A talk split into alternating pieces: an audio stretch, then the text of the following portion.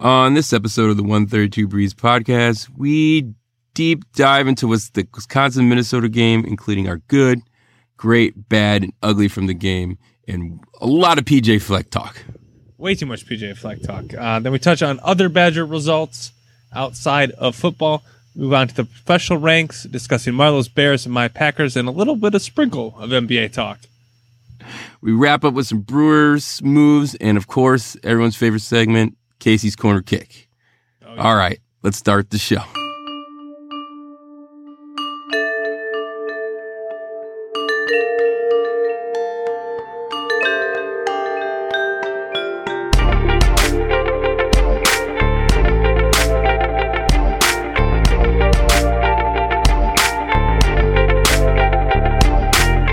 Back with another episode of the 132 Breeze podcast. As always, this is Marlo joined by Casey.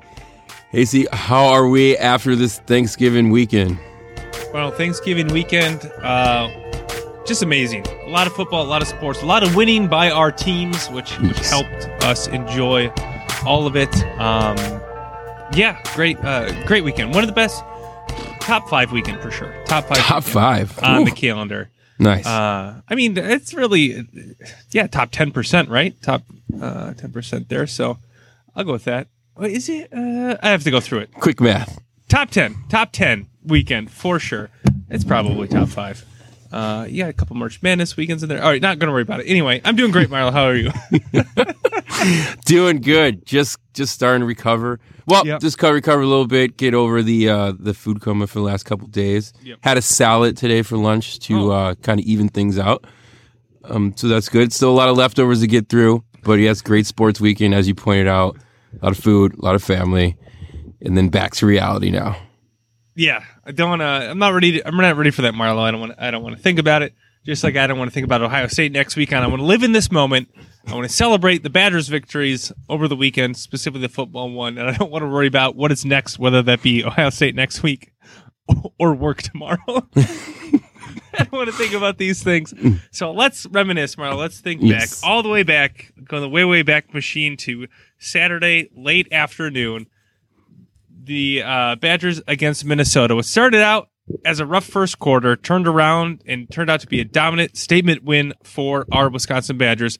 The suddenly big play Badgers came out at halftime and blew open the game, scoring on their first four possessions in the second half, pushing the lead up to 38 to 10 and finishing with a 38 to 17 win.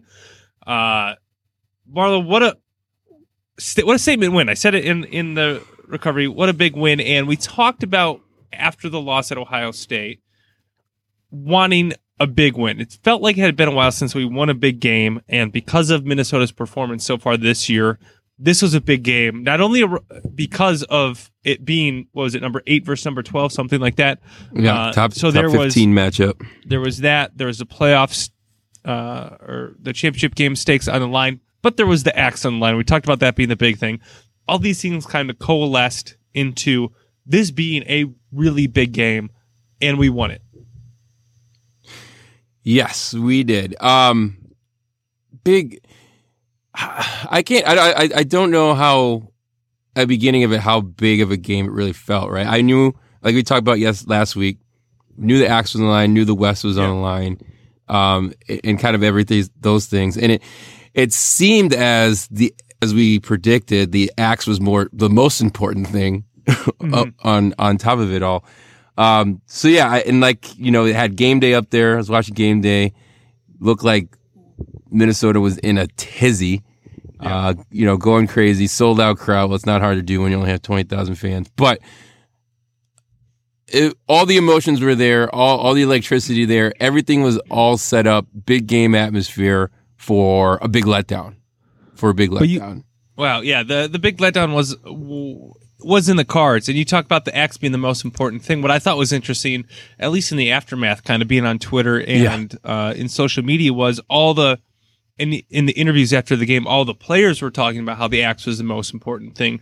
They were talking about former players. Former players were tweeting about bringing the axe back and that sort of yeah. that sort of thing. That seemed like the predominant uh, narrative coming from Wisconsin players and former players, not so much a Big Ten West championship, not so much a shot at winning Yeah. the Big Ten now. It was get the axe, win this rivalry game. Yeah. Yeah. Now that, I mean, yeah, you had Twitter, which was just full of like drowning boat and rowing boat memes, which was fantastic. uh, I could, I was, I could have scrolled through that all night, which I did actually. Yeah. Um, but then also, yeah, every interview with the, uh, for the players on field, it was all about the axe. You know, everyone had to be reminded, oh yeah, we have a game next. Not really reminded, but like that seemed to be always be secondary.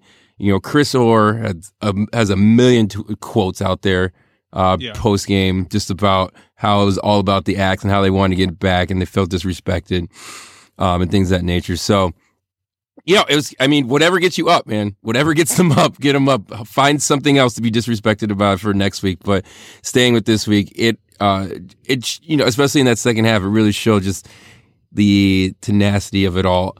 Um, a lot of it came from, I think, in hand up myself.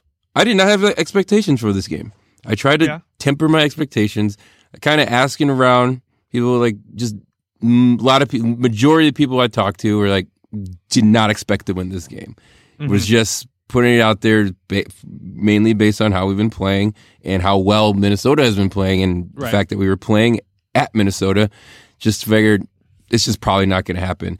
And then I think as you know, especially as the game started with the two play drive and big play, uh, kind of getting that down there, and then just coming out and blowing the doors off of Minnesota at home, it just made it feel so sweet, so sweet having the, the game just go that way, and their season, just their season crumbling in, in front of them. Man, Yeah. Yeah, it it was weird how much I guess I was surprised. Like you, I guess I should start out like you. I was trying to temper my expectations, like I will be for this next week. But I was trying to. we talked about last week, and I thought that this was going to be a tough matchup for us, just because the uh, because of their wide receivers, because of the the big play offense that they had had throughout the year. Um, so I was kind of going into it going, I don't know if we're going to win this game. But then when the game started, they got out to the hot start and just the thought of Minnesota winning again, them winning the Big Ten West, all of the things that would follow on on this victory, the continued puffing up of PJ Fleck, just it got my blood boiling. Yeah. I was like, this flipping stinks. and I don't want this to happen. Luckily the game flipped. Uh, the defense showed up huge. Um, especially uh, the secondary without Wildgoose, who was out for the game. I didn't know he was going to be out for the game. Uh, the defense played great against two great wide receivers in Minnesota. They talked about them throughout the game, uh, and it, it, it just flipped. And then when Wisconsin started winning, like my, I immediately flipped from like this kind of like annoyed dread to like jam it home, like just Yeah. stuff it in their face. I couldn't believe how like I don't want to say vindicated because I'm just a fan on the couch. I'm not doing anything, but I felt freaking vindicated by this game, and it felt like such a big. It felt like such a big win, and I think what spurred that was just how annoyed I would have been if the game had been different yeah, about how the narrative would have been so different if if Minnesota had won. Now Wisconsin wins, and I feel like the narrative is just like, okay, they went and beat Minnesota, and nobody really cares. Right. But if Minnesota would have won, it would have been a whole freaking thing. And maybe that's just how I read it. Maybe that's how, how I would have seen the situation uh, as a Badger fan. But I feel like there would have been this like tsunami of Minnesota's this program on the rise, and Minnesota's all this positive things. But Wisconsin wins. It's just like, yeah, that's what they should do. so when they did, and they won so uh, emphatically, yes. I just was like in your face. It it, it felt it felt so good. Uh, I I don't know. It, it's been a long time since I remember a win feeling this significant. yeah, Emotionally, emotionally at least. Yeah, emotionally, yeah, and I, I, yeah, it had a lot to do with the, the way the second half kind of played out, and then I don't know. I feel like I'm taking a take from you, but the way the um the ABC slash ESPN narrative was, especially the beginning of the game, and even trying to push it towards the middle of the game, we were you know kind of put stepping on the gas there. Yeah. How this was, it was still talk about PJ. It was still Yeah. talk about Minnesota turning things around. It was still talk about them beating Penn State and yeah, and it just it took until you know it was clearly out of hand in the last few minutes of the fourth quarter to turn that to oh hey Wisconsin's gonna be playing next week against Ohio State. Yeah. So let's talk about the game that they lost against Ohio State. There was Yeah. like there was like a two minute like Wisconsin did a good job. Now let's talk about how they lost to Ohio State. It's just like just let me enjoy this. broadcasters, but I uh, that's probably a bit harsh. They were actually uh, pretty good towards the end uh, as far as recognizing Wisconsin. But I think I don't mean the broadcasters per se, but I think the the what I expected the narrative to be more so from that. So Yeah. um, a great a great win, Marlo. The axe is back, back home, as uh, so many of the Wisconsin fans have been saying. Uh, Yeah. is no longer in in Minnesota. And Did you see uh, in the in the locker room they played Return of the Mac? did they? No. They had There was- Return of the Mac, A lot of and uh, Chris and Paul Chryst danced a little bit. So if you haven't seen that, you should see that. Ooh, gotta go find that. I you- need me some Paul Chryst dancing in my life. Let me tell you. Uh, so I think uh, I just want to cap this off, Marla. This this recap of the game with what uh, a Twitter uh, Twitter person, uh, body of Christ, Paul Christ out there, uh, great Twitter account. Uh, there's a lot of great Paul Chryst parody accounts, Marlo. There are. Not aware There them there's a lot out there. I just blanked on the other one that I that I really like. It's like Savage Paul Christ or something like that. There's Evil Paul, Savage Paul Chryst, Paul Chryst memes. That one's good. oh, they're fantastic. that one's Look for those. fantastic. Uh, but he highlighted a decade of West Division dominance. Uh, Northwestern Marlo is the only team. I guess if I would have said what one team in the Big Ten West Division has beaten Wisconsin more than once, I think we both would have got Northwestern. I think we yeah, I think so. But I think Yeah. we would have been surprised that they were the only one to win more than once. Uh, Iowa seven one, Illinois. Gah, good team, Marlo. Good team, Illinois. Good team. Uh, eight. Bowl eligible. Uh, Nebraska eight one. We lost Nebraska. I don't remember that happening. Purdue ten and zero. Minnesota nine and one. Obviously last year. In Northwestern five and three. A decade of dominance within the Big Ten West. I mean, just just outstanding, and uh, just beating Minnesota. Just kind of capped it off for me here this weekend. Um, all right, should we get into it, Marlo? Our good, great, bad, and ugly. Let's go. All right, Marlo. Let's start out with your good. All right, my good. Gonna have to give it to him. Jake Yeah. Coan coming Yeah, through your boy. big.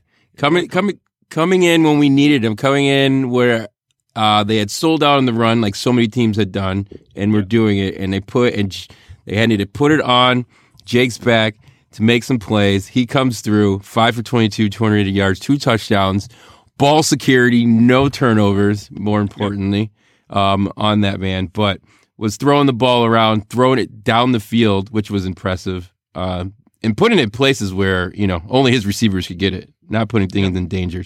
Uh, so, gonna have to give it to Jake Coan. Yeah, he had a he had a good game. He, uh, our friend our friend Jordan, uh, I think famously, I should Yes. say famously. Now it's famous because it's on our podcast. But That's right. He he uh, messaged us and said that uh, Coan can't win this game, and it turns out that he can, and he did. Uh, he did that was like it was like five minutes into the game too. It was five minutes into the game. It was after our. Well, it, to be fair, it was after our second. Uh, Three and out, Was yeah. it three and out? We went three and out uh, in the first two possessions, and Minnesota was up 7-0. It looked like it was a moment too big for him, and and in fact, it looked like it was uh, two, a quarter and a half too big for him. Then he settled down. They got the drive. He got the touchdown to uh, Jonathan Taylor. Uh, as you said, put it right where uh, Taylor could get it, and the defense could not. That was a wonderful throw. Um, and and kind of put us ahead going into halftime, which, which was great. So I think this was a game in which it's it's I don't want to say it's similar to Hornibrook, but it's because it's I think Coan is is better than Hornibrook. But like Yeah. when teams go, Coan has to just be good to beat us. He's done this two out of three times now, right? When teams have just kind of sat back and said, "All right, you beat us." He's Yep. done it two out of three, three out of four, something like that. It only didn't work in Ohio State, which we'll talk, which we'll you know obviously see next week.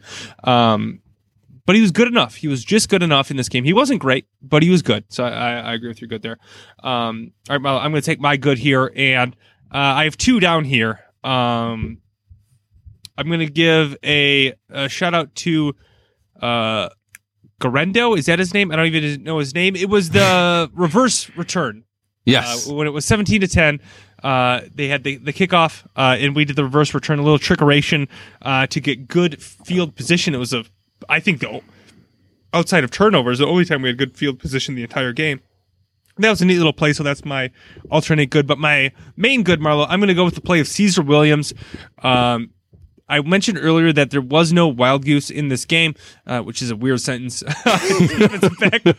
Wild goose. uh, didn't play in the game. I think he had a foot injury, leg injury. Uh, not. I'm still uh, unclear on that. I didn't know that going into the game. So then when they said that, I was gravely concerned about our secondary holding up uh, in this game. But Caesar Williams was fantastic. He came into the game with six pass breakups in the first 11 games. He had four today, including a pick. And I think most importantly, on the goal line stand, they went at him twice. He covered Yep. Minnesota's best wide receiver. They went at him twice, and he won the matchup twice. Uh, two great, two good plays. Can't say great because that's not my great. yeah, it's few good, good plays. plays, and he just he Minnesota's uh, two best wide receivers. I don't uh, had okay games, kind of individually, right? If you just look Yeah. at the numbers they had, they had okay games, but when it mattered.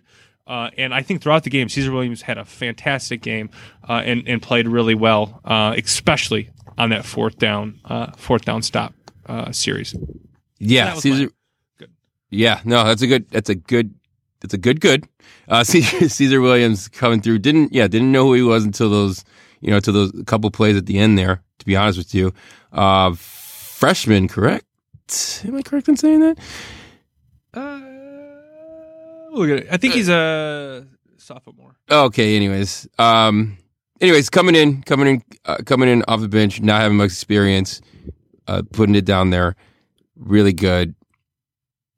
Both times, both times, those are what those two plays you're talking about. Were both times where the ball's in the air and you're just nervous as hell, right? Yep. Nervous as hell, and um, he came through in the clutch.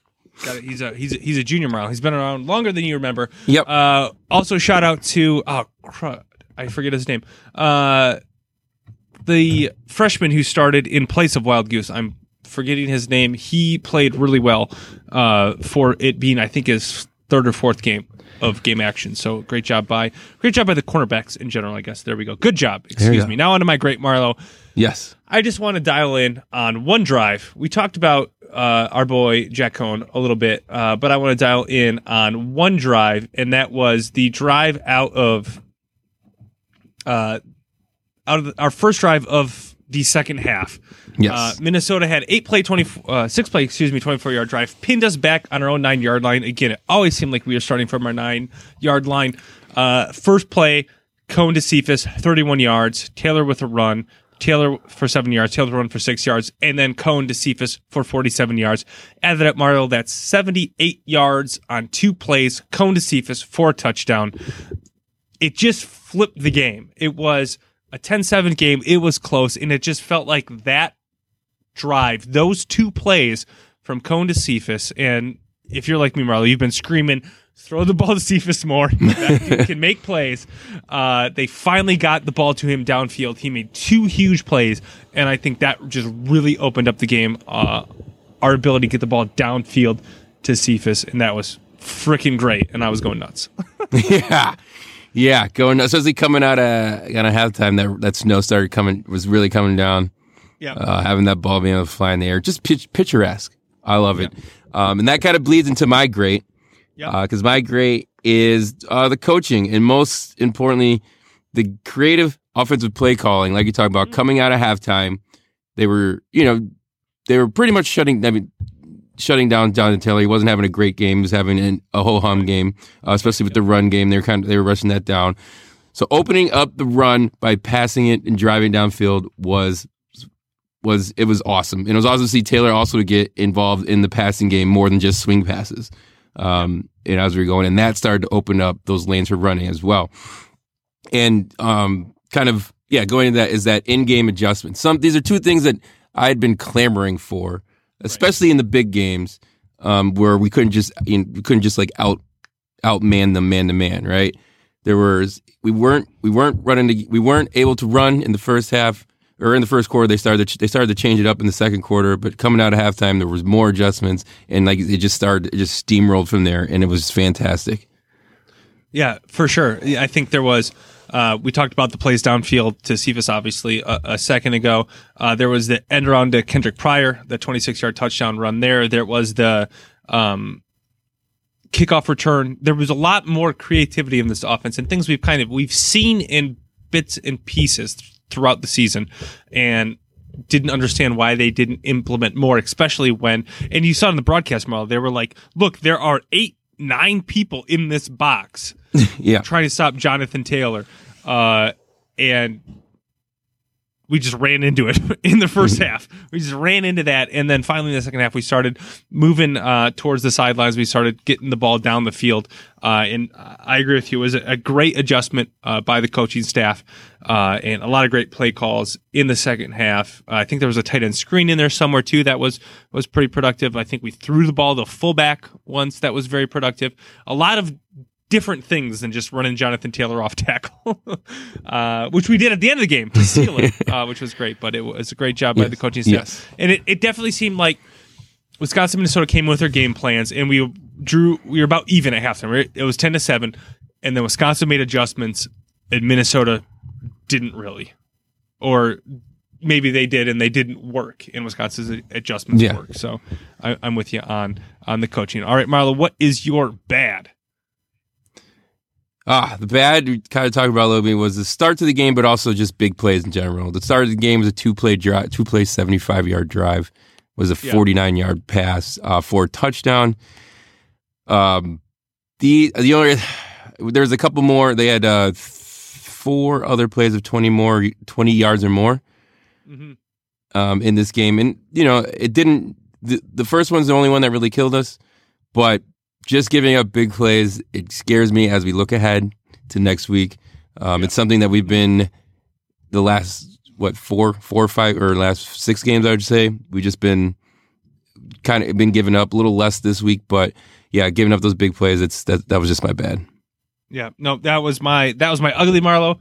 Uh, that second play of the game, and it was more. I put it as my ugly, and I'll talk about it here with your bad because of the emotional state of where I was at at that moment. Um, because that was my concern going into this game that Minnesota had these big play wide receivers. They had size. Our def- they were oversized compared to our defensive back. They had a quarterback who could get the ball down the field um, to them. And I was very worried about the big play during this game. And on the second play of the game, uh, it went for 50 yards or whatever it was.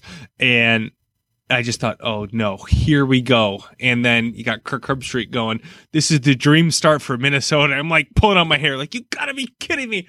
uh, it was, it was literally the, the dream start. We had a three and out. We punted. They scored on two plays, uh, one big play, uh, really. And, but that was their only big play until halfway through the third quarter. After that, yes. we, we literally shut them down, uh, gave up a couple big plays late. You could call it garbage time.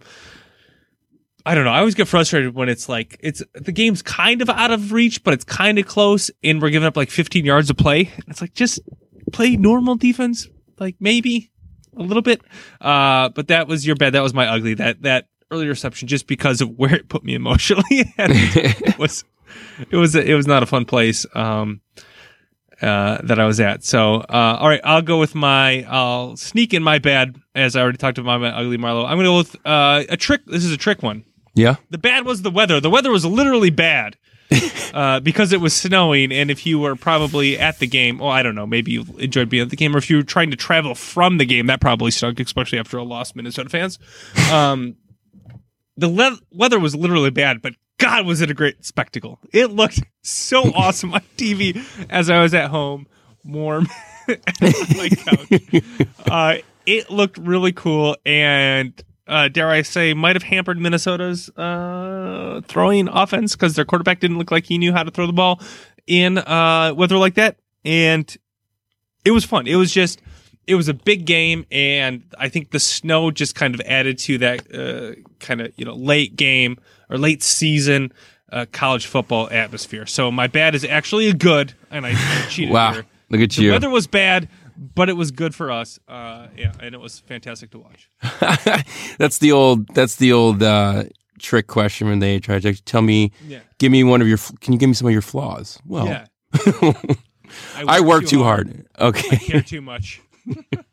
yeah, exactly. Oh well, the weather. Um, I think kind of as as I was flipping around after the game, trying to search for highlights. It's one of my favorite things when we have a big win is how other people take it. But I think everyone interpreted the same as like Wisconsin, Minnesota playing in the snow. They should always play this game in the snow.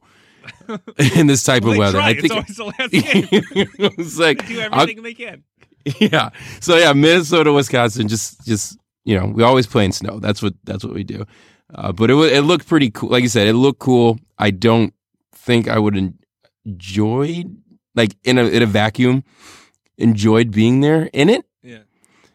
But it was cool to see from the television. Definitely, there was text between uh, my family as we we went to the game last week, uh, and we're like, "Thank God it was like 37 and just cold instead of whatever whatever that was." Uh, there in Yeah. Minnesota, we definitely picked the right. Not that we would have gone to Minnesota, but you know what I mean. Like it, the weather was Yeah. definitely better uh, the week before, and glad we were there uh, for that. It was definitely weird flipping back and forth between the Wisconsin Minnesota game and Alabama. Alabama, a little different. Over and it, and it's like 50 degrees and sunny, and you're like, what?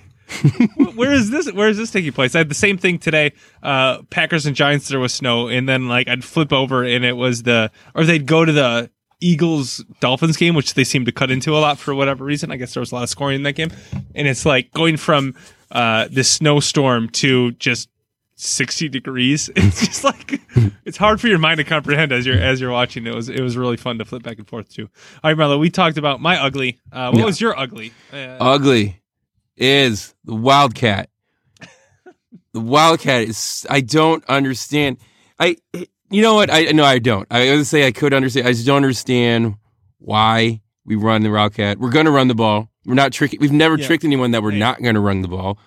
And it's been shown that we've run the Wildcat and we can turn it over in the Wildcat quite easily. I think the, we've had including this game with three turnovers via the Wildcat.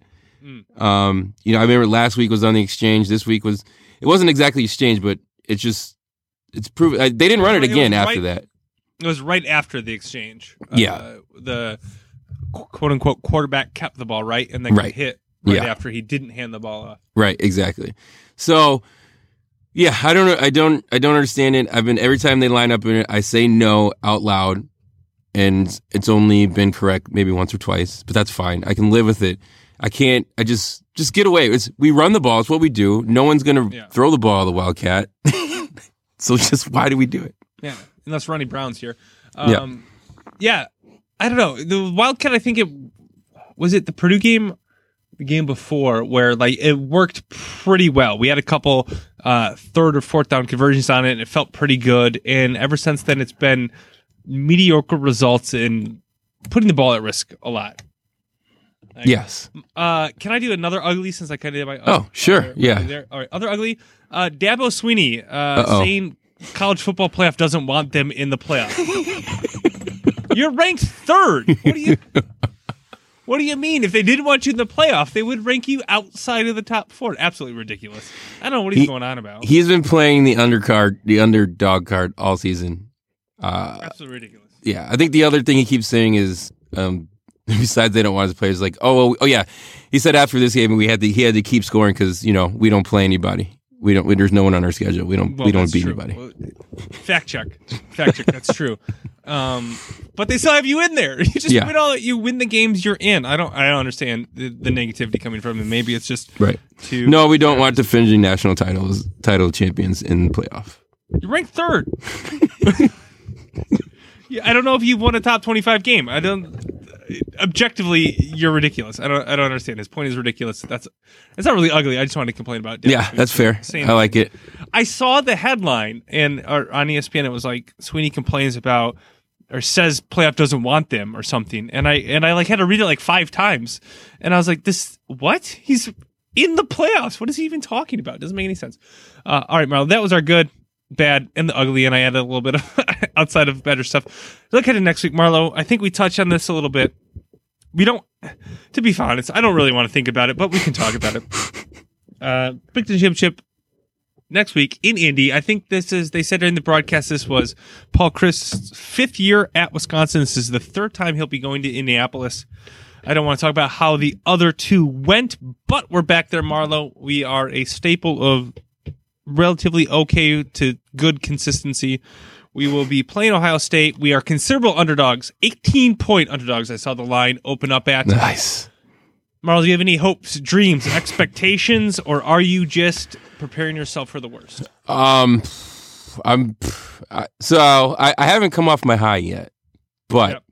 And I don't mean to. I don't mean to bring you down. yeah, yeah, yeah, I, this is why I kind of don't want to talk about it because I just want Yeah, to enjoy. you know, so- as, long as I can. Here, yeah, because I, I think some people ask, yeah, when I was la- last night when I was still like really high, and I'm sitting here talking to myself, all right, that first game, all we had to do was not let the wheels fall off in the third quarter, and we're good. Yeah. Don't let you know, don't make that that stupid mistake, and don't make that that turnover. And you know what? Maybe keep it close, and maybe have a game out of it.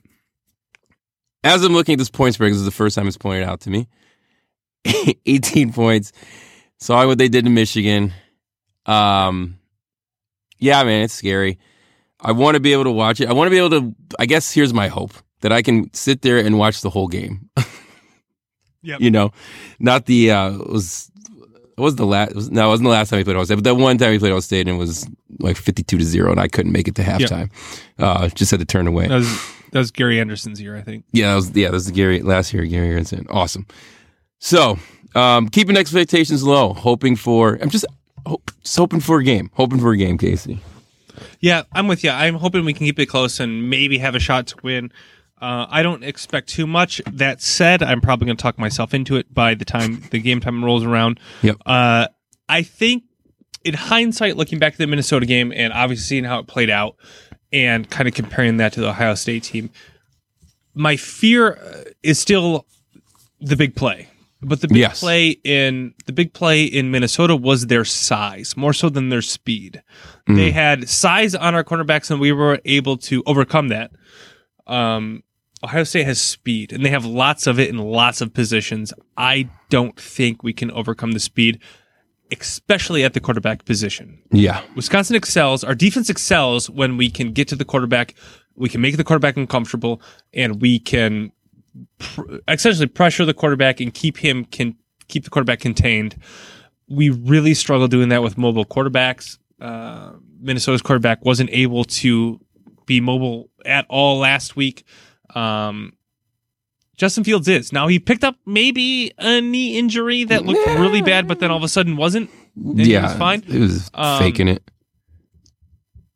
I was, I, I, I don't want to say I wanted him to be hurt. I didn't want him to be hurt. I, but I was like, kind of for a moment, I was like, so I, I- then I felt bad. So I was like, oh, interesting oh, if he's out. But then I had terrible remin, uh, yeah, remembering Cardale, Cardale last time they had a Yep. backup quarterback in there. So then I felt terrible. Uh, I'm glad he's okay because I think I, I want the best players to be playing in general in college football. That makes it that makes it better. Um, but I think our our weakness is still there in the big play. But my concern now is more speed. Ohio State has a lot more of that on offense than we do on defense. If we can keep it close, I think that's that's the goal. If we have a shot to win down the stretch, that's Right. ideal. Yep. Um, but I'm gonna try and keep my expectations Yeah. for sure. I mean, Ohio State hasn't had a close game yet, right? Uh, Obviously, because they're a good Right. team. But it'd be interesting to see if we could keep the game close in the fourth quarter, if that somehow gets them pressing. right. Yeah. It would. That's I think what we what we can hope for. My greater concern, Marlo, outside of the game, as I mm, I don't want to say expect, but anticipate. Let's say anticipate. That sounds better than expect. Anticipate a loss is that because we play in the Big Ten championship game for uh, playoffs Ohio State a second time. Uh, I don't know the ruling of the bowl games. Marlo is if Ohio State. I think if they win or lose, they're going to go to the playoffs. Yes, that seems to be the consensus. which which fine whatever I I, I don't i don't think that's mm, i don't think that's really debatable i think they would be the best one loss team unless lsu also lost and then now we're throwing things in but they're, they're probably going to be in uh, so then they go in so then the next highest ranked team out of the big ten goes to the rose bowl and if we lose are we going to fall below Penn State? And if we fall below Penn State, that's BS. And I'm going to be really pissed off because Penn State just sits at home and kind of like Alabama sneaks into playoff in years past. Yeah. They will go to the Rose Bowl because they didn't play in the Big Ten championship game. Right. That doesn't seem fair. Hopefully, the playoff committee will recognize that, uh, but I'm very concerned that that will happen. Yeah, no, it's it's 100% going to happen. I think the only way Right. The only way it doesn't, I'm trying to play through the scenarios, right? The way to make it to the Rose Bowl. Beat Ohio State, because as we say, Ohio State's still going to go into the college football playoff if we win. So then we'll be, we should be ranked higher in Penn State at that point. Yep. Um, lose a close one, Ohio State. So that the gives the committee something to look about because it wasn't close with the. I mean, our first game was not close, but we'd be a closer loss than Penn State. We beat Minnesota, and what other in Penn State's other marquee win is like Michigan, I think. They beat Mich- they beat Michigan and they beat Iowa. We also beat Michigan and Iowa. Yeah, exactly, and Minnesota. So that would be, you know, that's a stretch. But yeah, if we lose, I, I just knowing the way this works out, they 100% have Penn State ranked higher than Wisconsin, and we're going to go to like It will be the Citrus be Bowl or whatever. The- essentially, which I think fine. We, if we still get, obviously, I would rather go to the Rose Bowl as long as we still get that kind of New Year's Six game or whatever. Although I think four of the games are on the 28th or something like that. yeah, Uh, Penn's the Penn State argument. So if we do common opponents, right? right. They beat Iowa, Michigan uh, of common opponents. We've all beat the same. They lost to Minnesota. We beat Minnesota. They didn't play Illinois, who's a good team. Marley They lost Northwestern. That hurt. Great. That hurt me a little bit when they lost to Yeah, oh Jesus, uh, yeah, North Northwestern. Uh, and their whole thing is we played Ohio State close, and uh, we watched that game Marlo at a tailgate, and Yes. I never had any doubt Ohio State would win. They gave Ohio State had two really bad turnovers in their own half. That gave Penn, Penn State short a short field. Uh, it ended up 28-17.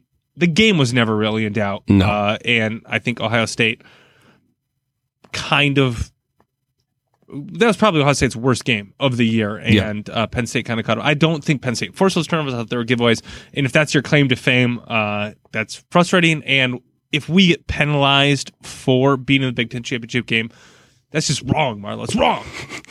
that's all I got. No, I got it. Not that.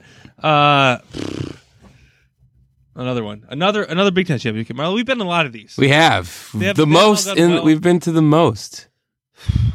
We've been in the most. Um, We only have two to show for have- it, though. That's the problem.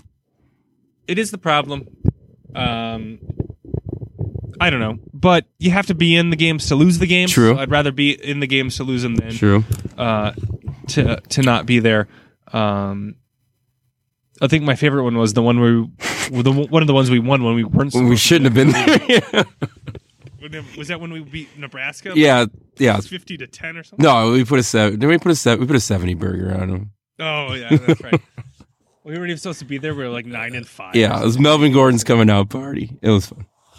Absolutely great. Oh, it was fun in the Wisconsin game. All of a sudden, I don't remember why they all of a sudden started showing highlights of Melvin Gordon against Nebraska. Because it was snowing that day. That's the only thing. That was If Nebraska fans are watching, remember when Melvin Gordon randomly ran for 400 yards and three quarters? Here you go. Watch this. it was like yeah. was- out of nowhere. I don't even know where it was. That was great. It was great shade just thrown at Nebraska fans who may have been watching that game. I don't know. Were they watch? Do you think Nebraska fans watching that game? I doubt it. They well, I don't know. Maybe because they played on Friday and they probably nothing better to Playing do. on Friday. See who's going to go from the West. They found a way to lose that game. Not be bowl eligible. Not bad. Yeah. Oh boy. Yeah. Well, yeah. So we fi- yeah finally Nebraska not back. Final verdict. Yeah. Yeah. It's I I've read a lot of like revisionists, so like Nebraska takes like why the heck were people saying they were back? Like was it just gonna be Scott Frost magic? I Yes. don't know. All right. Uh, I think we skipped a little thing I wanted to talk about, Marlon. Yeah. Uh, speaking of back or not, uh, I wanted to do well. This isn't back or not, but I want to do once in a while. I do a little bit of a take that segment where I just apparently yell "take that" in a microphone at somebody Nice. and uh, it feels great. So I just want to give, I think the the biggest take back of the year, maybe all time on the podcast, definitely all time on the podcast, a big take that to PJ Fleck. Take it. Take that. Take that, PJ Fleck.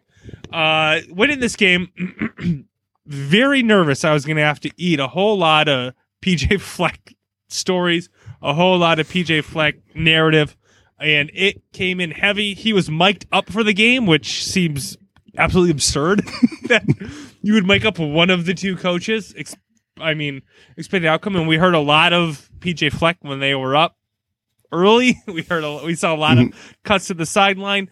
Um, and then we didn't hear from him for a while. And then the third quarter ended and PJ Fleck ran to the other side of the field, which apparently he does because he's freaking PJ Fleck. And that stuff's freaking cute when you're winning. But when you're down 31 to 10 or whatever it was, it's not so cute, PJ Fleck. God, it was so frustrating. Just the narrative and the showing of him all the time. Take that, Marlo. It was fantastic to beat him and at least for the time being, disrupt the PJ Fleck narrative. Oh yeah, it was fantastic. I think PJ, you know, one of those guys. If you're playing against them, you just can't stand them. Um, and everyone and everyone in the media and everyone in that media loved them. Like you said, they it was mic'd up, and I don't understand why they mic up the coach. It's not like they're going to give us anything, you know. Um, Right. it's just P, like PJ talking to Chris, PJ talking to refs, PJ clapping. Uh, it's awesome. This is so cool. Yeah. So glad you you mic'd up to it. And when he's down, and you're like, "What is he saying? Like, when did he, what is he like? Is he instructing his team? Is he is he what is he doing now? Yeah. would be actually be interesting Right. instead of just like fluff pieces. You don't hear anything. Right. There's nothing. Yeah, it, it immediately stopped after halftime. Um, could you imagine if they mic'd up Chryst? That'd be funny. Anyways, another topic for another day. so they show the coaches on the sideline, and you know normally coaches has this huge like you know cheesecake factory size menu thing. Yeah. Paul Chryst has like a four by six note card that Yes. is folded in half. Yes. Yes. What's written on there? That can you fit anything? It's unbelievable. Maybe he writes really small, like you know, when you could take like a note card to your exam and you just wrote like in the tiniest text possible. Yeah. Maybe he just has that and he can just see that. I don't know. He There you go. Note card. It's freaking fantastic. Oh, such a contrast. Unbelievable. Um, so PJ Fleck after the game, Marlo Yep. says, uh, I don't know if he said this to the media or addressed it to the team, but essentially said that Minnesota is uh, co-champs of the Big Ten West, Yep. and kind of gave a little uh, pep talk to his team and said they still won, kind of. Mhm. Uh, how do you feel about that, Marlo? Yeah. So I actually ended up watching this. The it was after the game press conference where you're saying this. I actually ended up watching live. okay. Um, oh, so it was in the press conference. Okay. Yeah, I was in the press conference. Yeah, and I kind of had the same. I, when he started talking, he's like, uh, "Yeah, we, I told him we are co-champs. We're just not able able to represent the West next week in Indianapolis, but we are champions." And that was one of like his stepping stones of being uh, sustained success. And I, I told them that, and I was like, "But you're not like." That was a good way to spin it. You're co-champs, okay, but you're not playing Indy, so it doesn't matter. And it just and this goes to the furious the furiousness of PJ that I get because he says that and everyone eats it up like, oh yeah, we were co-champs and he's doing a great job and he's making sustained Yeah. success. And it's like, no, it doesn't work that way. It doesn't matter unless you're going to play an indie. Uh and it's you know, Yeah. if you win the game, you go. And if you don't, you didn't. You guys didn't win the game. And I think his quote was, We were good enough to win the West. We are we are co-champs. We just weren't good enough today. It's like, oh, Well, today was the day you win or lose the West. yes, exactly. And to say you weren't eligible is a ridiculous statement. You weren't eligible because you lost the game today. You lost to the rival. You Yeah. lost the tiebreaker. You lost the West. Right. You tied and lost in a tiebreaker. That's why we have the tiebreaker Right. to determine who it is. Yeah. Absolutely ridiculous. Yeah, and he knows Um, that. And he- if he didn't, he wouldn't be talking boil up last week or whatever, whatever he right. said. I put this in the show notes because I was going to kind of defend what he said, but now you got me all fired up, and I don't want to defend anything he ever said. He's the worst. Um, I think I understand his messaging to his team. Sure. This is a stepping stone to where we want to go. I get that, but the way he spun it was more like I'm still counting it very much uh, UCF printing the national Yeah. t-shirts things. Uh, that that results don't matter. It's how I it's how I interpret it that matters. Like the results matter. You had to win this game to win it. This is the tiebreaker, but he was kind of like talking against that, which if you're talking about as a stepping stone, like we were right there but didn't make it, but this is a huge step because in truth, it's a very big step for Minnesota, who's True. been god awful for so long. Um, this is a a- this season was a success for Minnesota, whether or not they win this game. But to say you're co-champs is ridiculous in its face, and to back it up by just kind of avoiding that like oh, the pesky rules that say we're not champions, pesky rules that say that we uh, won by or didn't win by tiebreaker. Ignore those. I'm just going to say it i- is a bit of a of a of a weenie move, and I don't I don't like that. Um, so. I came. I was going to defend him, Marlo. I thought you were going to come in hotter, and then you made me come in hotter. So, there we go. All right. So, a lot more PJ. Nice. We're going to stick on PJ Fleck, Marlo. Yeah. We're the media now. We're yes, just talking we're just talk about. We're just gonna complain about how people talk about PJ by talking about PJ more. but we're going to talk about him a little bit more. Yeah. All right. So I I see three paths here for uh PJ, your boy, to go. Um, one stays at Minnesota. So I want to say let's go most to least likely. Yeah. I want you. To, I want you to rank these, and then I'll, I guess, comment on your rankings or give my own. Uh, right. So three options. One, he has sustained success here at Minnesota. He stays at Minnesota, makes them a powerhouse in the Big Ten West slash Big Ten in general. Two, this is a fluke year. Minnesota falls back to the middle of the pack in the Big Ten West, and he washes out of Minnesota like so many coaches before him.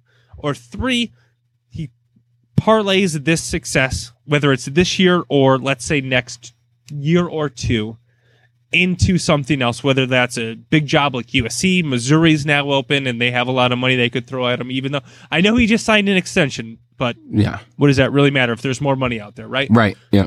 Which of so one to three, what's most likely that you see happening for PJ Fleck in this Minnesota program? Dang, good question. Um, man, did I say? I, I, I can't. So I th- here's the. I'm gonna let's let's think about this out loud. I can't see him. I honestly can't see him going to like a big this type of coach working at something at like a USC, maybe Missouri. You know, a middle pack uh, Well, SEC team. It's different, right? So there's there's big jobs like Yeah. USC and uh, you know other such kind of prestige jobs that are opening, but there are also you know those other schools, Missouri, Arkansas, that have job openings that have a lot of money. Sure, Right, sure. Yeah, I can see it. Okay, yeah, yeah, oh, I can see that. But it's just, just for USC's sake, like you said, this stuff is cute when you're winning, but when you're not, Yep. it's not in the play in a high profile place like USC. And if you're, if you're not winning right away, which you probably wouldn't do, it's not cute, and they're not gonna stand for it. I could see it, um, you know, in Missouri, like say like in Arkansas, something of that nature. Uh, him parlaying at that for you know a lot of money. He seems like a guy that would do that. So most likely to happen then. Now that you changed my mind, I'll go number three. Another Yeah, three Okay, most likely he's on to something else. moves on to something else. Right. Uh, the number one sustained success.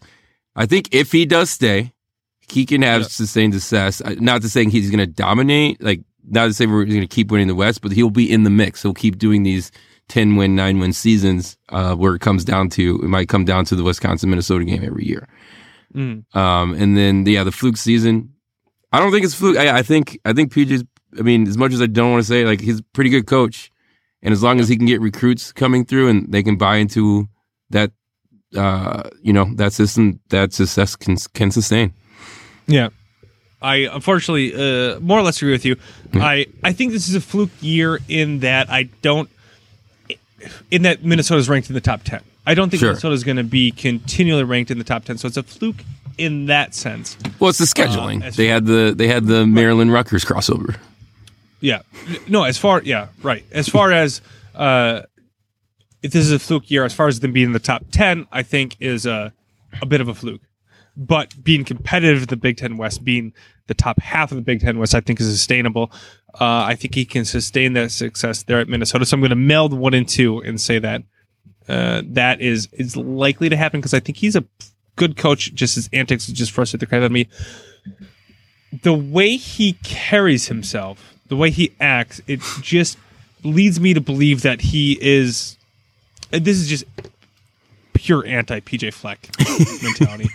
Um, it's all about him. I Yeah. feel like this is all about him, and when he gets the buy-in from the players, and he does get the buy-in from the players, he it's just like all about him. Though, like the players are buying into him, and it's all about his persona, his mentality, Yeah. his coming out and talking to the players all the time, his coming out at inappropriate times, running down the field. It's all about the attention that PJ Fleck can get, and if he has that mentality, I don't see him staying that long at Minnesota because they just don't have that mentality. If he does well, like this year, if he does another year like this, I can see a lot of people paying a lot of money who have bigger pockets and bigger. Uh, I, I wanted to say markets, but it's not really markets in college football. What would you say? Bigger names, whatever, bigger programs Yeah. uh, that will come knocking. So I think he, it's most likely he li- he leaves. I think a sustained success, but like a notch below what they had this year is most likely. And then a fluke year, him just flushing out, I think is least likely. So too much PJ, PJ Fleck talk, Marlo. All right. He's out of our lives for at least At least a year. Uh, at least yeah, nine months or whatever till college football starts again. All right, next week in Marlo, we talked about the championship. Let's move on to Wisconsin basketball. Do we have to? Ugh, we'll do it quick. We'll talk quick. Wisconsin loses to Richmond and New Mexico in the uh, Brooklyn something classic. I don't know. It doesn't matter. It sucks. I don't know. Weren't there long played enough to- In uh, where- wherever the Nets play, it sucked. They missed a million shots. Both games were the same story. Just make a shot. Uh, I think they shot around ten percent. They shot under ten percent in the New Mexico game. In the uh, Richmond Oh game, God. they shot a brutal. This is from three. I, I mean, Marlo. I don't mean Yeah, uh, yeah. from the field. Although not Yeah. that that was not that that was much better, but they shot uh, uh, oh a solid twenty five percent. Uh, Nice. three uh, in the Richmond game. Uh,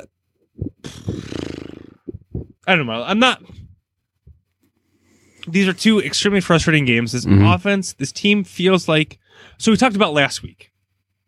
Look at this balanced scoring. Look at you know what we're able to do, and we said the good side of this is, hey, maybe we don't go to these stretches where we just everybody goes cold Yep. we just have enough scoring that we're able to figure it out. Our bad side was we don't know what the F to do when the shots aren't falling, and that's what came through. That's what happened this weekend. We did not know what to do. The offense looked extremely pensive when the shots weren't falling. Uh, we just look. The team didn't look like they they didn't have the Ethan Happ to dump the ball down to. They didn't have the go to guy who can create his own shot and make a basket when we needed to. It looked really bad when it wasn't going well. And that was our concern. So, going forward, What do we do? we need to figure that. We need yeah, to figure that we need out. to figure that out.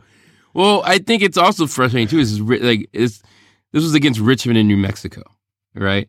Yeah. And maybe maybe if it was one of the two, the fact and then I mean, no, it was back to back nights, so it's not like you get the you have the time to prepare for the other one that you did. But it just seems at the same time, those are two programs where we should just be better. We should just be better than anytime we roll Yeah. the ball out, right? And Yep. I think that, that kind of plays that plays a part. Yeah, we went cold, but like it's just those are the type of teams where even if we're not at our best, we find a way to win. And these, and for the most part, like like you pointed out, we just couldn't even like compete to that level. Lost both of these games by double digits, and I think that's probably that's probably the most frustrating thing. And it's like obviously we have it in, and I, I don't. I mean, Marquette's not above and beyond, but we can beat a team like Marquette. You know, we still Yeah. can do that. But to have two games in a row in early November is just so. It's yeah, it's just it really it just kind of pops the basketball bubble. Oh, for sure. Uh, uh, yeah. I mean, disappointing is uh, the word of well, the word of the team right now. I, I think.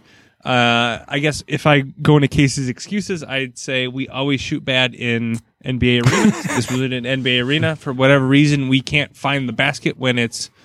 Uh, this is a thing. Like, go back and look at it. Like, Oh. we can't.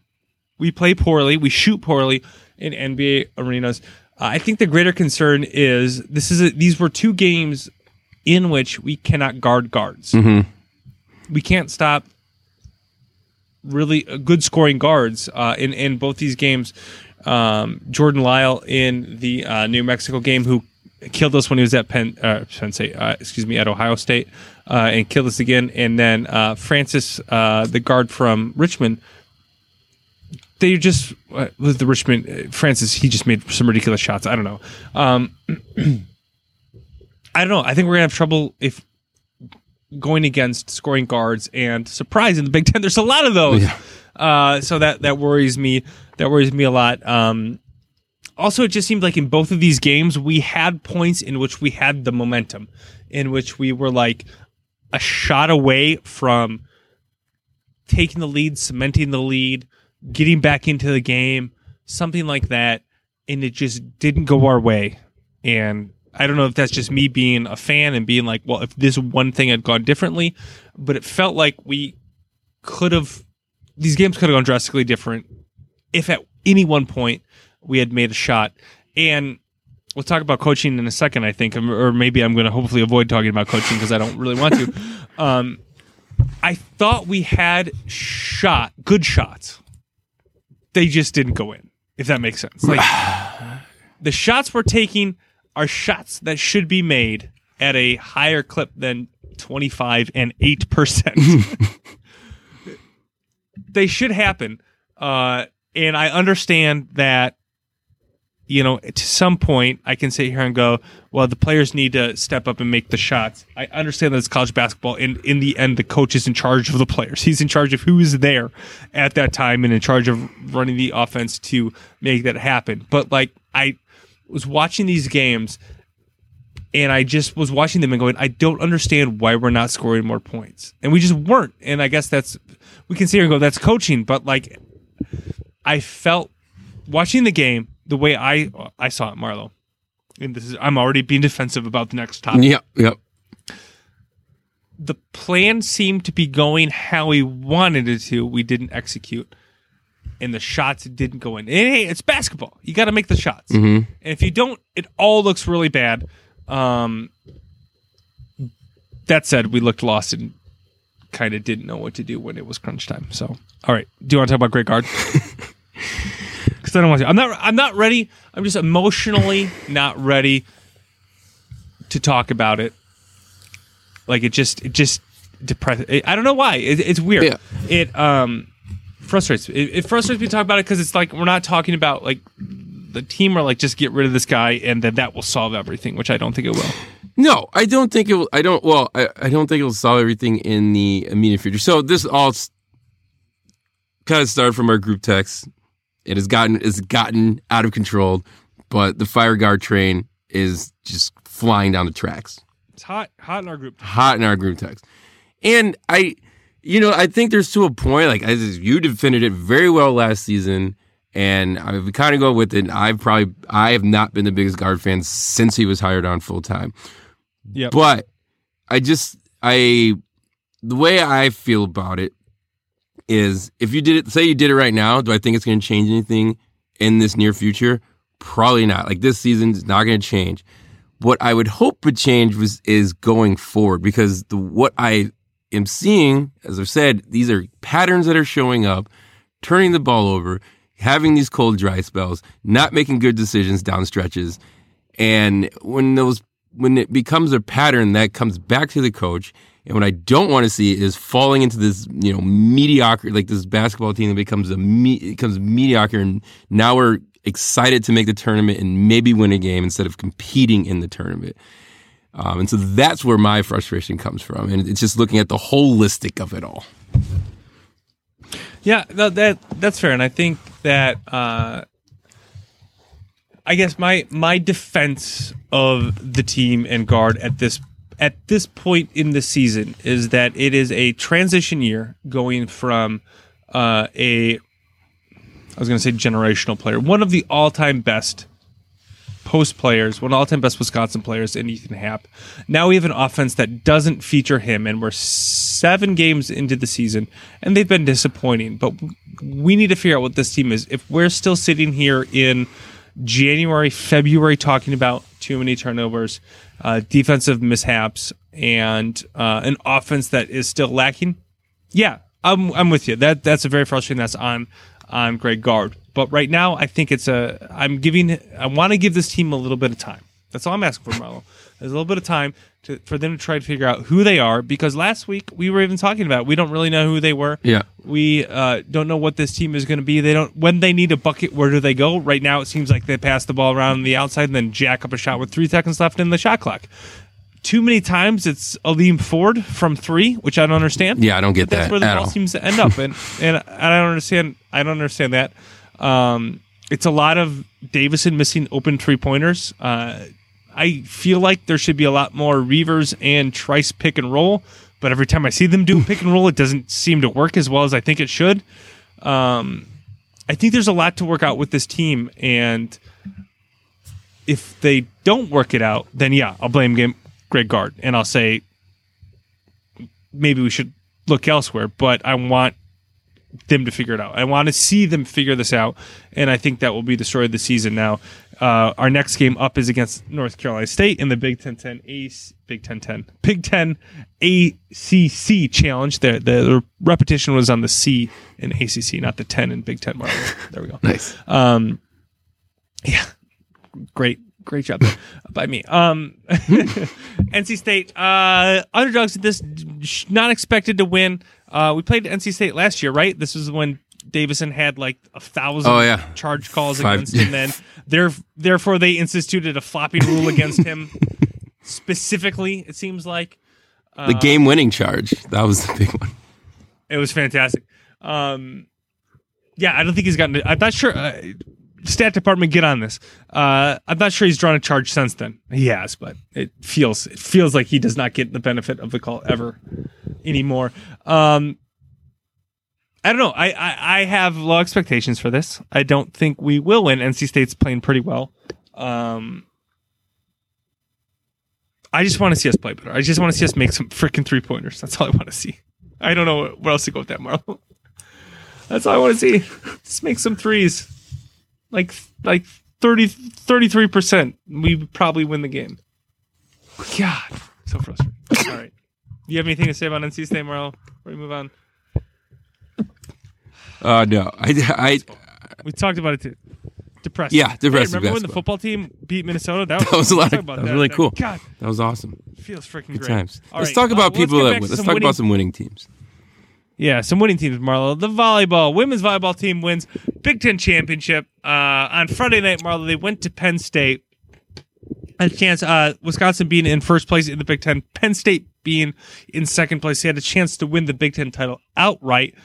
Uh, tuned in, Marlo. They were up two sets to zero. Went on to lose the next three sets. So Penn State had a chance to tie. Uh, I guess they each had a game. Uh, so uh, whatever, it could have gone either way. Wisconsin defeated Rutgers earlier in the day uh, on Saturday, and then I tuned in Marlo to watch um, after Wisconsin played Minnesota, and I just spent whatever four hours or however long college football games last hating and despising everything Minnesota. I turned on their women's volleyball team and cheered cheered them on to beat Penn Nice State, work. and that they did. Nice. So I, I did a 180 on Minnesota and uh, cheered for their their women's volleyball team, and they beat Penn State. Wisconsin wins the Big Ten outright, and uh, the tournament uh, NCAA tournament was drawn today. They are the fourth overall seed, so they uh, will have home games through regionals, assuming they win all those games. Uh, they are in the driver's seat uh, to get to, or I guess have home games to get to uh, to the Final Four. So very exciting uh, for the volleyball team there. Congratulations. Yeah, big ups, big congrats. There was a cool, uh, I think it was, I forget which Twitter handle uh, tweeted out, but uh, the girls were on the plane back and they saw that Penn State Yeah. had lost and they were cheering that. That was that was pretty cool. See that they won it outright. So congratulations, lady. I think. Oh no, well. I think we missed it. Selection show is happening tonight, so we'll know where they Yeah, happy to where they where they seed for the tournament. Yeah, yeah, for sure. Um, all right, uh, and with that, Marlo, let's move on to the professionals and take a quick. Okay, taking a break. All right, back from our break.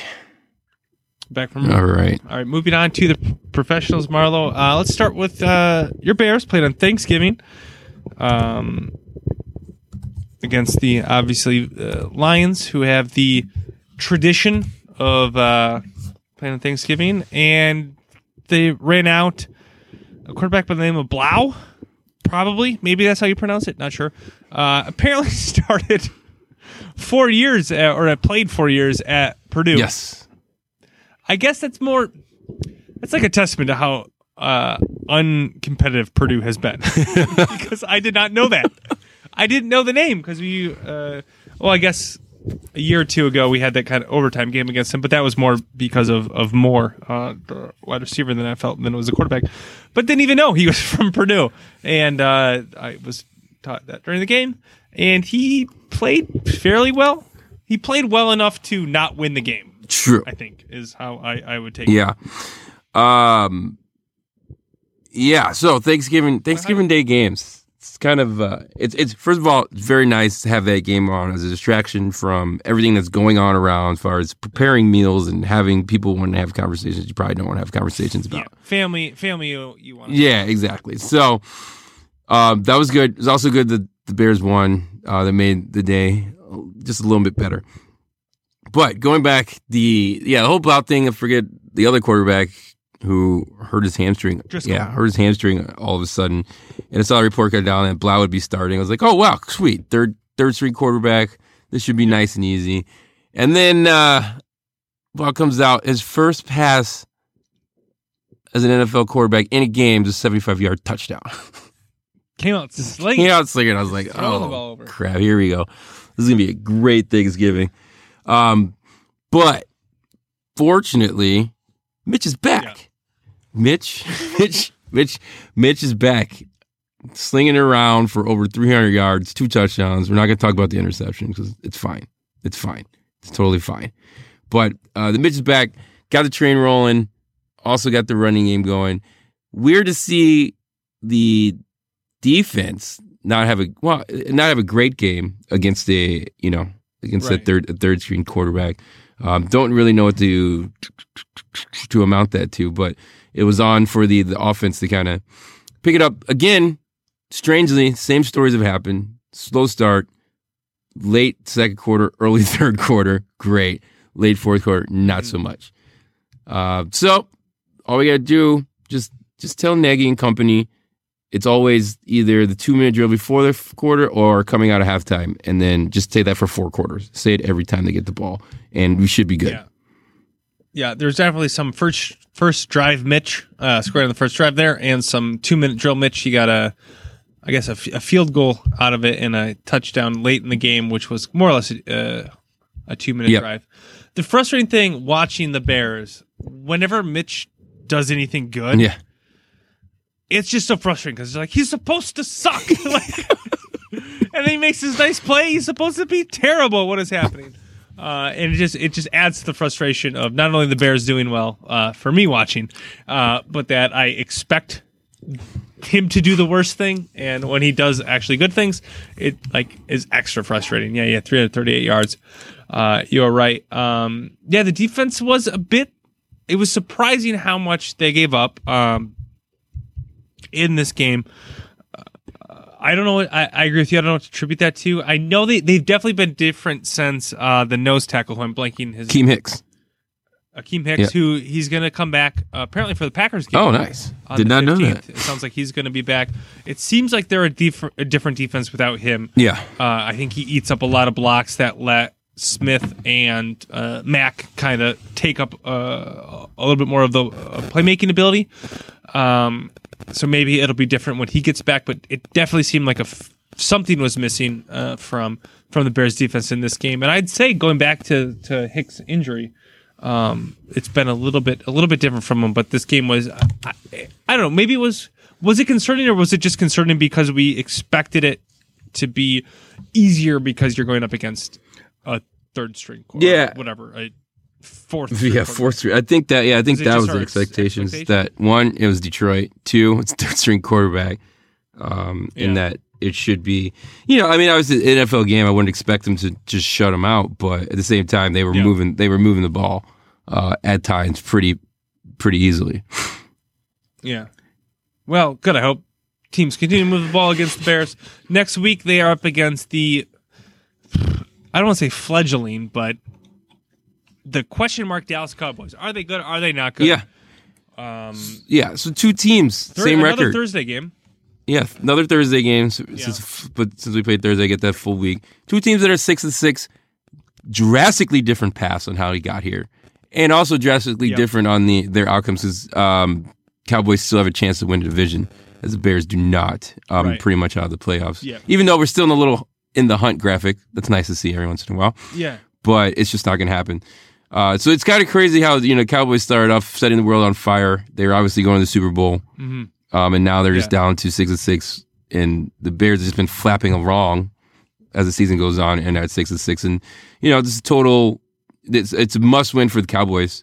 Um, they have to win to keep it around. Not so much. I mean, it'd be nice to win, but it's not a must win for for the Bears per se. But it is in Chicago on Thursday night, which last time Cowboys were in it this late of the season didn't turn out too well because they were a little cold and their hands hurt and they couldn't catch balls. So we'll see how that we'll see how that all turns out.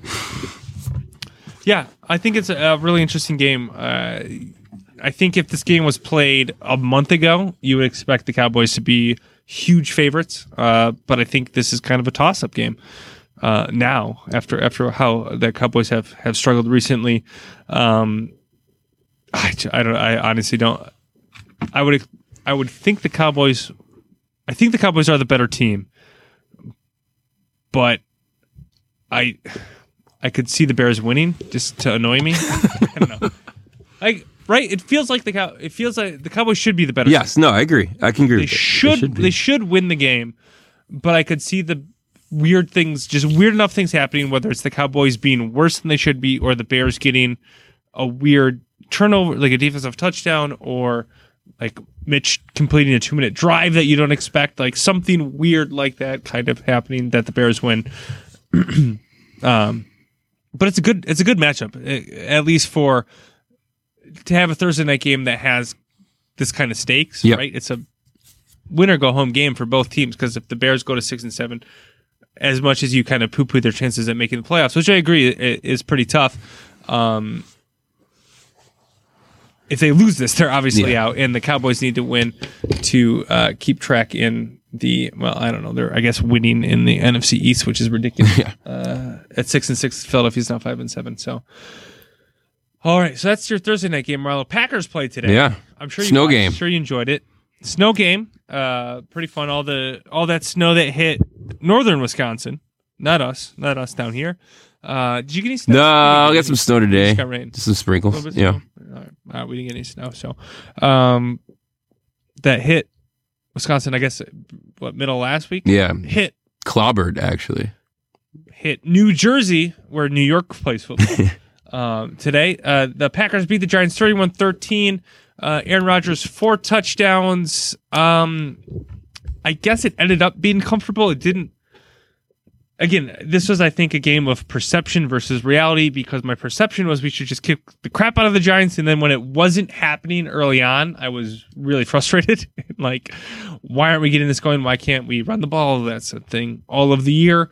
Uh, and Daniel Jones looked pretty good in the first half. Not great, but good. He looked competent. And then the second half happened and he looked incompetent, throwing three interceptions. I don't know what to make of him because he, like I mentioned, looked really good in the first half. He seemed like he was making the right reads, the right throws, and then all of a sudden he wasn't. I don't know if our uh, pressure got to him. Uh, Za'Darius Smith was awesome on the edge, uh, getting a lot of pressures today. I don't know how many sacks we got, but there was a lot of pressures, and I think we got him thinking a lot and making throws a little bit sooner. Um, where would you? I guess you you played Daniel Jones last week, right, Marlo? Your Bears. Yeah. Um, how do you, is he uh, an NFL quarterback of the future or is I don't know because I I felt in the first half I felt like this is he could play quarterback for 10 15 years and then by the end of the game I was like is he is he a quarterback No. I don't know. Yeah, no. He's uh well, I mean he's a he's Eli Manning clone, right?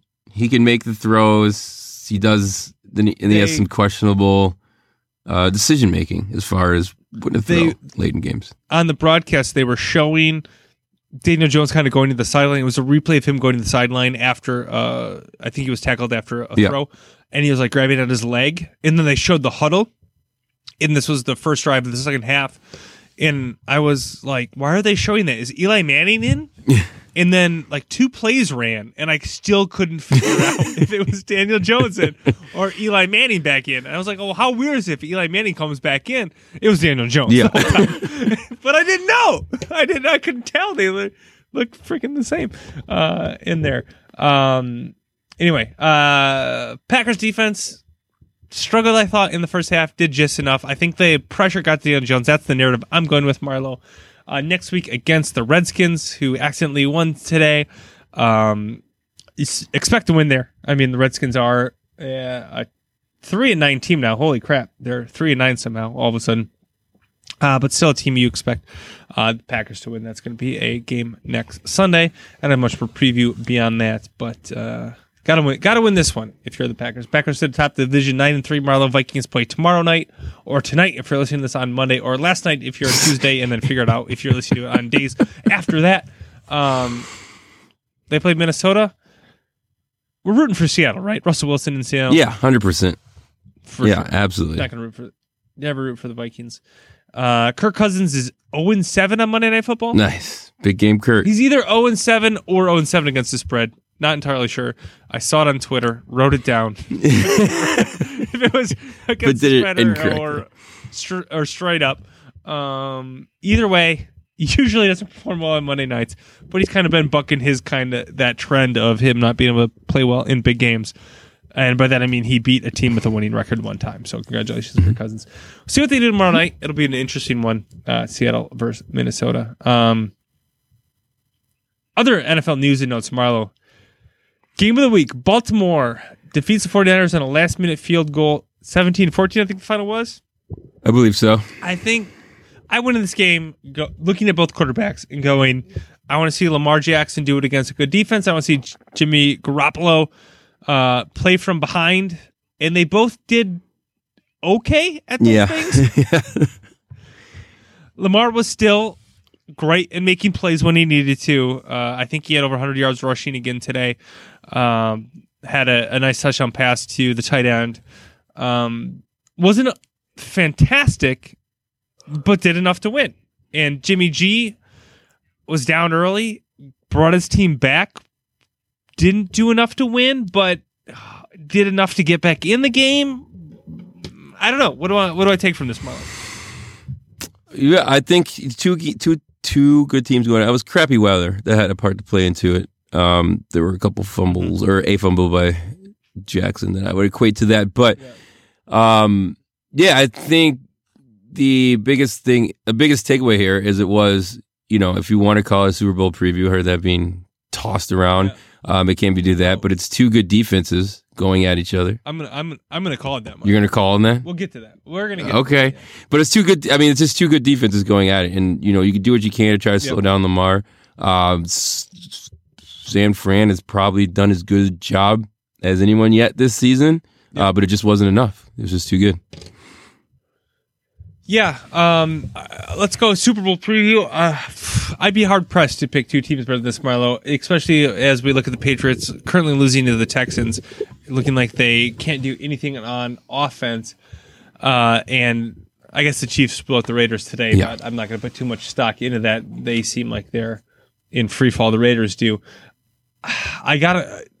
These Ravens look good, I, and I think you hit on it. Their defense, their defense is different now than it was earlier in the season. They look, their defense looks much better, and looks like a, a championship level defense. If you compare, you combine that with Lamar Jackson's just uniqueness in his ability. I, I, I think he was a Super Bowl team there, and after watching San Francisco last week against uh, kick, I mean, just kicked the crap out of the Packers last week, uh, and now playing Baltimore pretty close. I think you'd have to say they're the favorite in the NFC. I, I think they've done enough for me now to uh, to put themselves as the favorite in the NFC because you're not obviously not picking the Packers. I don't think you're picking the Vikings. So it's them or the Saints, right? If you're going NFC, it's obviously not the East. So the Saints are well, yeah. I, I guess you could throw in the Seahawks. I know they're in the same division, but as a wild card, Yeah, yeah, and they beat San Francisco, Yeah. so you could you could throw the Seahawks. Uh, I guess I yeah, uh, but I still think those are the three teams I, I'm looking at uh, there. I don't I, the Saints they just seem a little bit off this year. I don't know, but be, they'll be there, right? They'll be there in the end, but um, I don't know the the 49ers defense. I think we talked about going into the Pack game. It being they need to show me this against a good good offense. I'm not going to say that the Packers were that because the Packers have had their struggles in offense, but I know that the Ravens were that, and they did. They held their own today, holding them to uh, 20 points. It was it was 20 to 17. Um, I don't know. I just I was somehow impressed with both teams with what they did.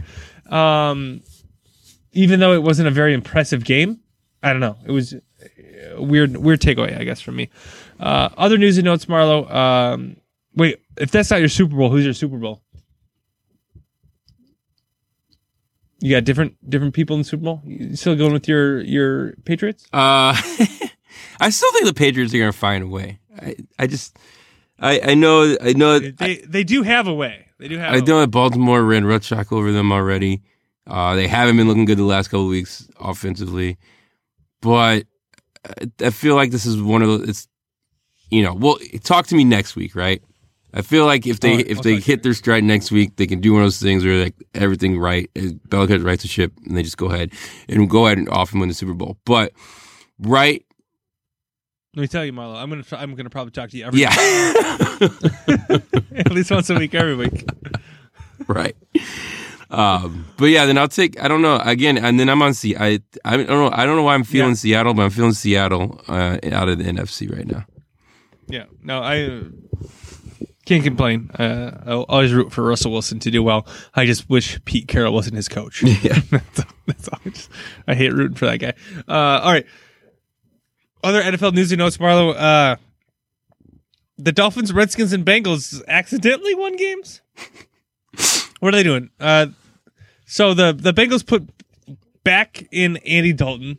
Dolphins starting Fitzpatrick. You know he's gonna pull out a couple wins, and I guess the Redskins win was uh seemed like more of a haplessness of the Panthers. Um, I thought these teams were tanking, Marlo. Are, are they not tanking? What's happening? What's going on here? Yeah, I don't know. Uh, well, the ex- Dolphins, Fitzmagic doesn't know how to tank. He just plays ball. He just plays ball. They're out there running trick plays. I don't know. Did you see that trick uh, field goal? Oh yeah, the yep. Yeah, that was. It that was it was the Colts fake punt thing lineup. yeah, yeah, exactly. Where they just ran it into three guys, but they actually ran a pass. Yeah. play. So it's like they took that and actually made it work. Right.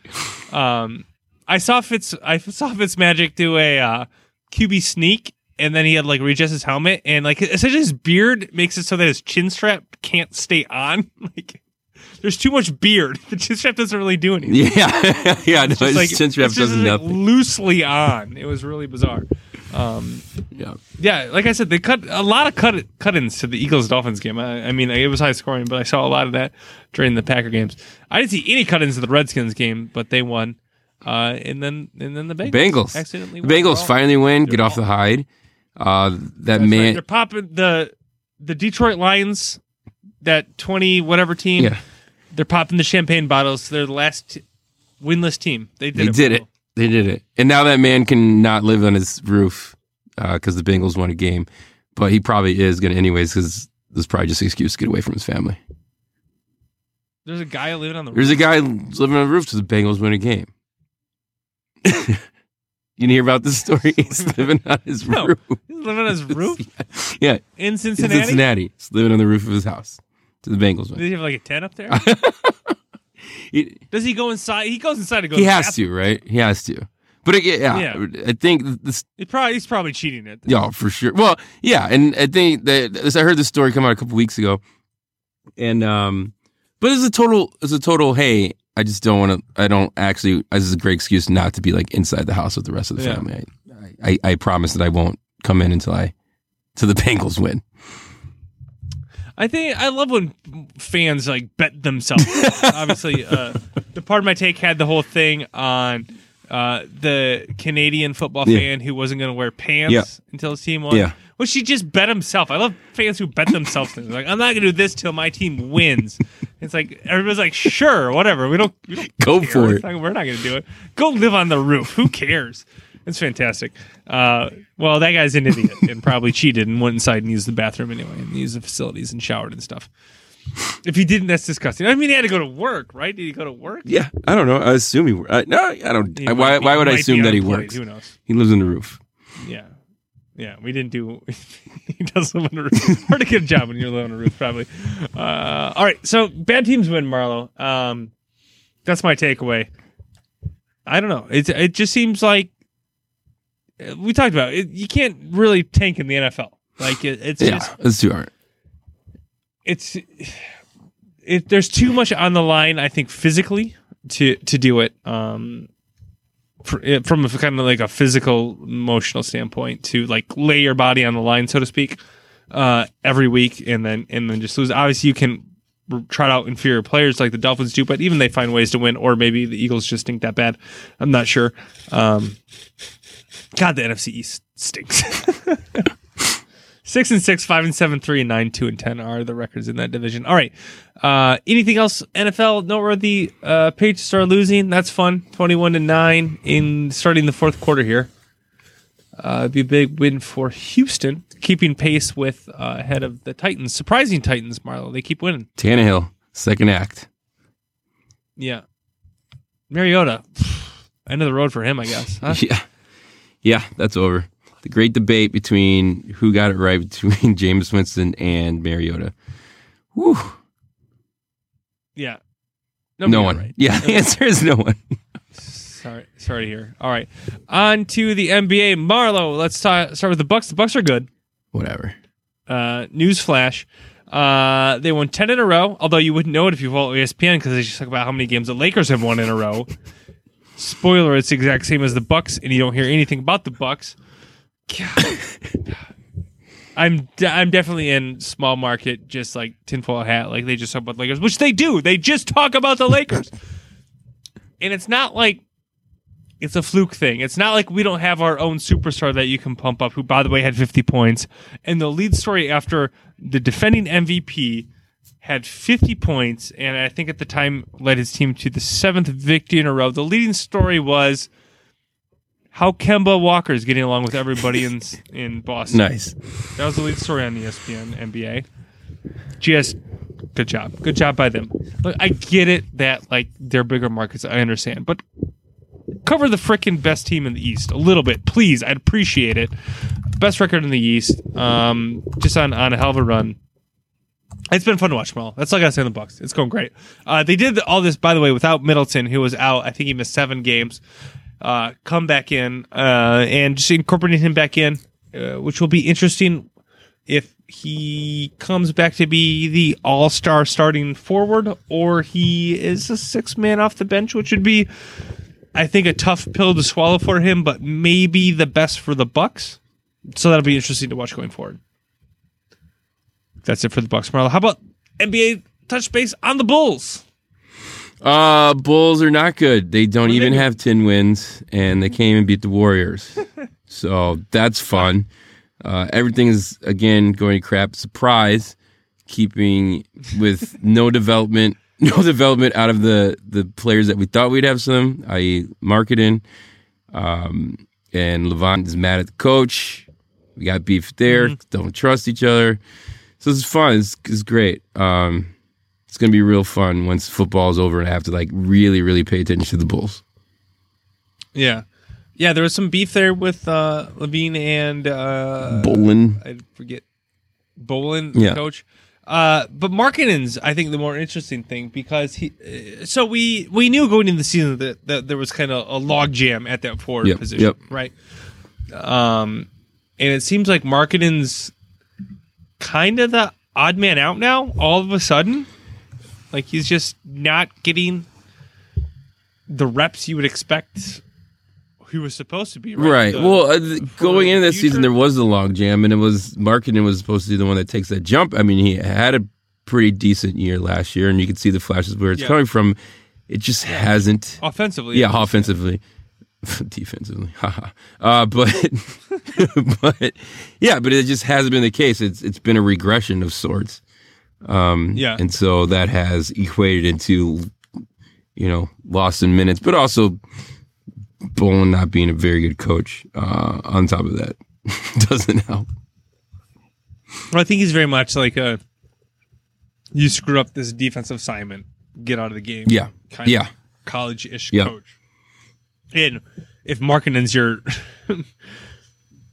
you know, forward of choice, he's going to screw up a lot of those uh, defensive assignments, and you got to kind of live with that. And I don't think Boylen's the, the the coach to do that. So, uh, how's the Coby White experiment though? He's he, is he as fun? to Coby watch White is Coby White is he is fun to watch. Um, he can get hot. He can get hot in a hurry. Um, Yeah. But then, kind of on the same tone, he thinks he can get hot, and he's not. So you you got to live with the waves, right? You Yeah. got to live with the waves. But Yeah. um, yeah, but there's time last he had game where he did the uh, you know three threes in a row in like a two minute span. It was fun. That was really it was really fun to watch. But Yeah. um, but yeah, I like him. I like him as a He- player. He, gets running. He gets run out there. He's got that hair. It just, at least, if nothing else, it looks. yeah. At least if nothing else, it looks fun. Him running around out there. All right, other NBA things. Uh, Lakers are good. ESPN's all over that, so we don't need to cover it. Um, on to baseball, Marlo. Uh, quiet time. Normally, we talked last week about your White Sox dishing out the dough. This week, my Brewers made a trade. They traded uh, Trent Grisham, who was the yep. uh, I guess star outfield prospect. Uh, I thought did a great job filling in for uh, Christian Yelich and kind of being part of an outfield rotation down the stretch last year. Uh, they traded him and Zach Davies for Luis Urias and Eric Lauer uh, from the Padres. Um, I've really gone kind of back and forth in this Marlo because the fan in me just really got attached to Grisham and how he played down the stretch. Obviously, he had a terrible error uh, in the wild card game, which, uh, whatever, he might have been able to hold the runner at third or throw the guy out.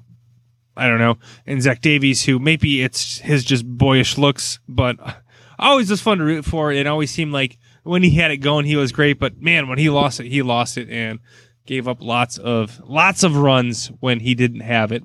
Uh, so we traded these two slightly, I don't want to say older, but uh, Grisham. They're each a year or two farther towards arbitration or whatever the baseball rule is, uh, towards renegotiating salaries than Urias and Lauer.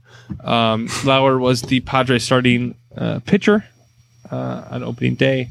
He's a left-handed pitcher. Didn't have great numbers, uh, but hopefully the Brewers can do something with that. But Urias is the gem of the trade for the Brewers. He is a second baseman slash shortstop.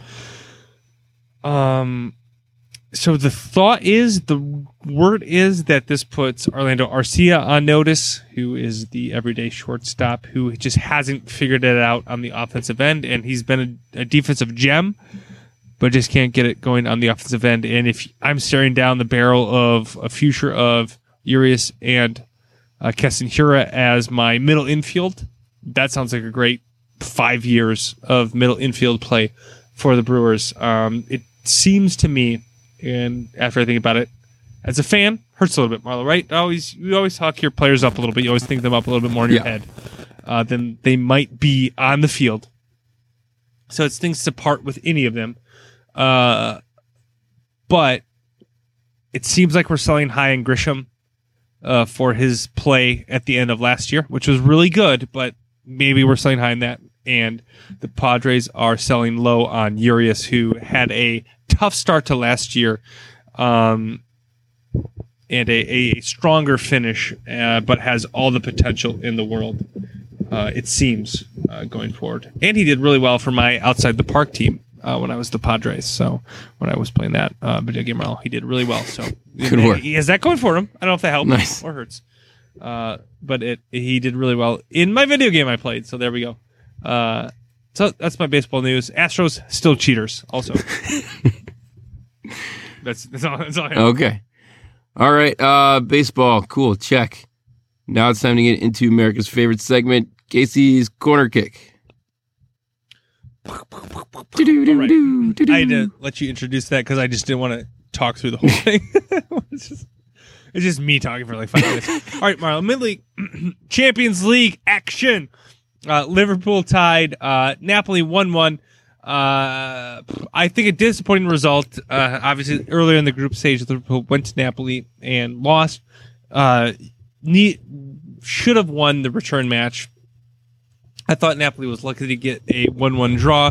The bigger loss, though, was uh, Firmino. He injured his ankle. He's out for four to eight weeks, depending on the reports. I've seen four to six, I've seen six to eight. Uh, but that lines up in a very tough stretch of matches for Liverpool. They have a lot of matches, and I'll kind of talk about this in a little bit over the holiday season. So to lose one of your center mids, your I guess your primary center mid, uh, is is pretty tough loss at this time. But on the field in the weekend, Liverpool did their best to make a comfortable win. Look very nervy. They won two to one against Brighton and Hove Albion. Uh, they were up 2-0 and then Alisson forgot he was out of the box, made a bad play out of the box, and uh, got a red card. And then the backup goalkeeper Adrian gave up a goal, and all of a sudden it was two to one. Liverpool being a man down with like 10 minutes to play, 17 minutes to play, whatever it was. And they made a comfortable 2 0 victory where I was feeling great about myself, Marlo. I was celebrating Virgil van Dijk, who is the best soccer player in the world, uh, scoring two goals. And then I had to sweat it out, a man down with 10 minutes left. And uh, it was nerve They held on, though, and it turned out to be quite the result, quite the weekend for Liverpool as far as results go. Obviously, Liverpool won, which I just mentioned, so they got the three points. But their two of their three biggest competitors dropped points this weekend. Manchester City drew with Newcastle, uh, two to two uh, earlier on Saturday morning, and then Chelsea lost to West Ham, so they dropped three points there. Liverpool is now eight points clear of Leicester City of all teams in second place uh, 11 clear of City and 14 clear of Chelsea, which is uh, a lot of points. 14 games through the season, uh, and with Liverpool on the form that they are, looks pretty great. Uh, next weekend, uh, or next week, excuse me, the crazy December schedule begins in midweek.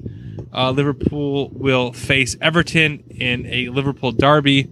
Um, that's what the English call when it's two teams from the same city.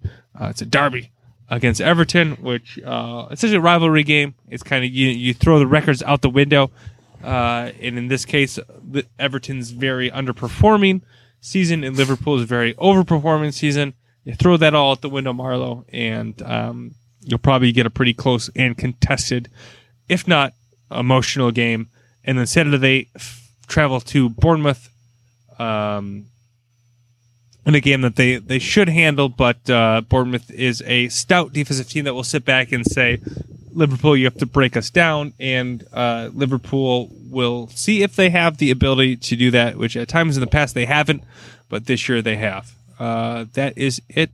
Oh, corner, also corner kick, yes. Marlo. I didn't write this Uh-oh. in the show notes, but uh, Euro 2020, it's coming up. It's going to be next yeah. summer. It's going to be great they did the group stages. They drew for the group stages, and you know normally in the World Cup they kind of protect yeah. the good teams, so you always have kind of like two good teams maybe in a group, that kind of thing. Well, in um, Group F, is it? I don't remember what group it is. I guess it doesn't matter. France, Germany, and Portugal are all in the same group, so only two of those three two two of those three teams will exit the group stage uh, in Euro 2020. They'll all play each other, and that's going to be freaking fantastic. Um, and those are the those three countries have won the last three major tournaments, with France winning the World Cup, uh, Portugal winning the Euros, and then Germany winning the World Cup. So three of the last three tournament winners are in the same group, so that'll be great. And then other groups are much much weaker, which is kind of hilarious. But uh, that is something to watch and just kind of uh, something to look forward to. You know, as we hold out these winter months, we have uh, a big tournament coming in the soccer world in 2020. Excited! There you go, Can't wait. Yeah, there we go. Can't wait. Here we go. All right, that's it. That's it. Corner kick. Dang All right. That's it for the corner kick. We, we did, it. it. We made it. We made it through All right, the corner made it through the corner kick. All right. Whew. Big week coming up next week. We're talking about the Big Ten Championship where we're going to go for the bowl. Should be fun. Try to temper expectations. Probably won't happen, but looking forward to talk about it next week. We'll, we'll try. try. We'll try. All right. As always, follow us on Twitter at 132 Breeze, myself at Marlo JR. Casey at Prof Badger fan. Uh, be sure to like, subscribe, all the fun stuff wherever you listen to podcasts. That's it for me. Casey, you have any last words? That's it for me, Marlo. Until next time, fellow fans, I hope that all your favorite teams win all the sports.